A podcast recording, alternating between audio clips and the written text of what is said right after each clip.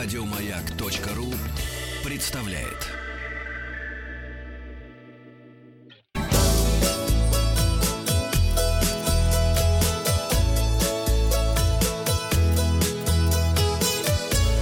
Роза ветров. Добрый день, Павел. Главное дыхание в нашем деле. Я понимаю, ровное дыхание. Ровное, ровное дыхание в нашем деле. А где мой конец, который ведет... Хорошее начало пятницы, так что.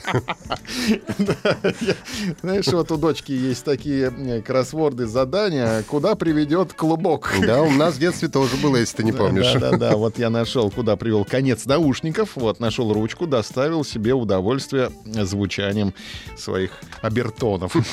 Да, все в порядке, можем продолжать. Передача для любителей путешествовать. В эфире вчера мы узнали тайные претензии стюардесс к пассажирам. И я, пользуясь случаем, спросил вас, а как вы называете хозяйку крылатой квартиры? И удивительно, но слово «бортпроводница» используют всего лишь 20% слушателей «Маяка». Ничего удивительного. А что удивительного-то? Все с детства привыкли стюардесса. Стюардесса 80%, но, понимаете, стюардесса — это не русское слово. Ну и что? Ведь мы же ратуем за то, чтобы изгнать вон из русского Но, языка я не ратую. англицизмы. Я не ратую. Я, А. наоборот, хочу, я хочу и немецкий язык привнести, русский, и голландский. и Ну, всё. да не, уже привнесено все. Шлагбаумы и бухгалтеры у нас имеются в Да, языке. и киндер-сюрпризы. Киндер-убирашунги. Но стюардессы 80%, понимаете? Вот мы две недели назад говорили о том, что нужно тандырную как бы заменить на пирожковую, да? А тут стюардесса 80%. Ай-яй-яй, как Слушай, ну некрасиво. стюардесс — это нормальное советское слово. Еще в Советском Союзе... Советское слово. Конечно. Да. Еще в Советском Союзе все говорили стюардесс, и никак по-другому не говорили. стюардессы на всех языках. Новости короткой строкой. В общем, это повод задуматься, да. Да, Давайте просто чаще говорить слово бортпроводник, бортпроводница. И тогда постепенно это слово займет свое достойное место в языке. А новости короткой строкой. Москву вновь признали самым привлекательным для туристов регионом Российской Федерации. Поздравляем Москву. Петербург на втором месте, Московская область на третьем. А механик American Airlines намеренно повредил самолет, чтобы получить сверхурочную работу. Ничего вот как надо. Да.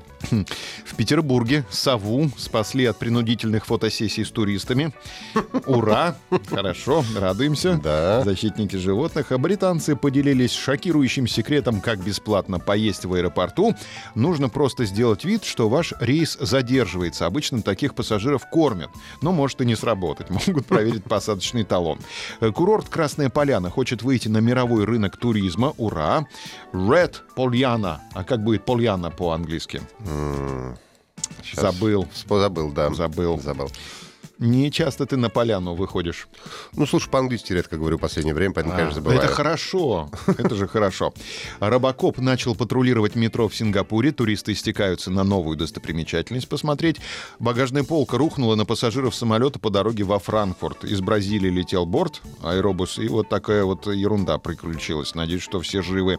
Названа главная приманка в Турции для россиян — это море. Ну, а что еще? Ну, да, море. Море и пляжи, и все включено. Так, Нашел поляну. так. А, Глейд или Мидо? Ну, Мидо — это такая лужайка, скорее. Мидо. Мидо. Red Meadow. Мгм. А, Turkish Airlines начала принимать карты МИР. Ура! И пассажиры первых поездов, которые отправятся из Санкт-Петербурга и, из, и Москвы в Крым, получат в подарок фирменные подстаканники Таврия. Получат. Брать не надо. Потому что там будут другие подстаканники, которые брать не То надо. есть не все дадут. Не все, да. Вот вам должны выдать, а то, что уже есть в купе, брать не надо. Но оплачено же. Оплачены те, которые выдадут первым пассажирам. А, Супруги отправились в нескончаемое путешествие. Эта новость у нас на развороте. Обсудим сегодня Изабель и Антуан. В 36 лет оставили инженерную деятельность, построили себе дом на колесах и отправились в путешествие по Америке. Они уже третий год в пути и не жалеют об этом. В юности Изабель и Антуан много путешествовали, но когда им исполнилось 30, они поняли, что началась рутина дом-работа, дом-работа, и все это будет повторяться до пенсии. Тогда супруги купили фургон. Теперь они живут в фургоне и катаются на горных велосипедах и сноубордах почти каждый день. Да, деньги мама дает?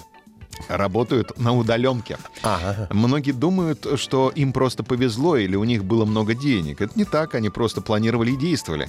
Это были годы компромиссов и жертв, но теперь настало время наслаждаться жизнью. Фургон — это постоянный дом, поэтому нам требовались все удобства, говорят Изабель и Антуан. На создание комфортного дома на колесах ушло приблизительно тысячи часов. В общей сложности было потрачено около 20 тысяч долларов, это больше миллиона с четвертью, плюс стоимость фургона. Жизнь в фургоне очень похожа на жизнь в доме. Они едят, занимаются спортом, тратятся на местное крафтовое, обслуживают и покупают спортивное оборудование и так далее. Все это обходится в 1200 долларов на человека в месяц. Наша цель — делать больше значимого. Хорошая цель, кстати, я взял себе на э, щит так сказать, эту фразу. Делать больше значимого. На карандаш. Да.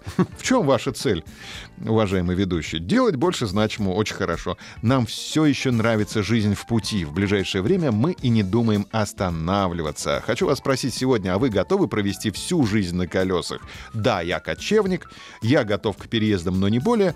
Или нет, где родился, там и пригодился. Результаты опроса посмотрим в понедельник. Подписываемся на подкаст «Роза ветров». На сегодня у меня все. Еще больше подкастов на радиомаяк.ру.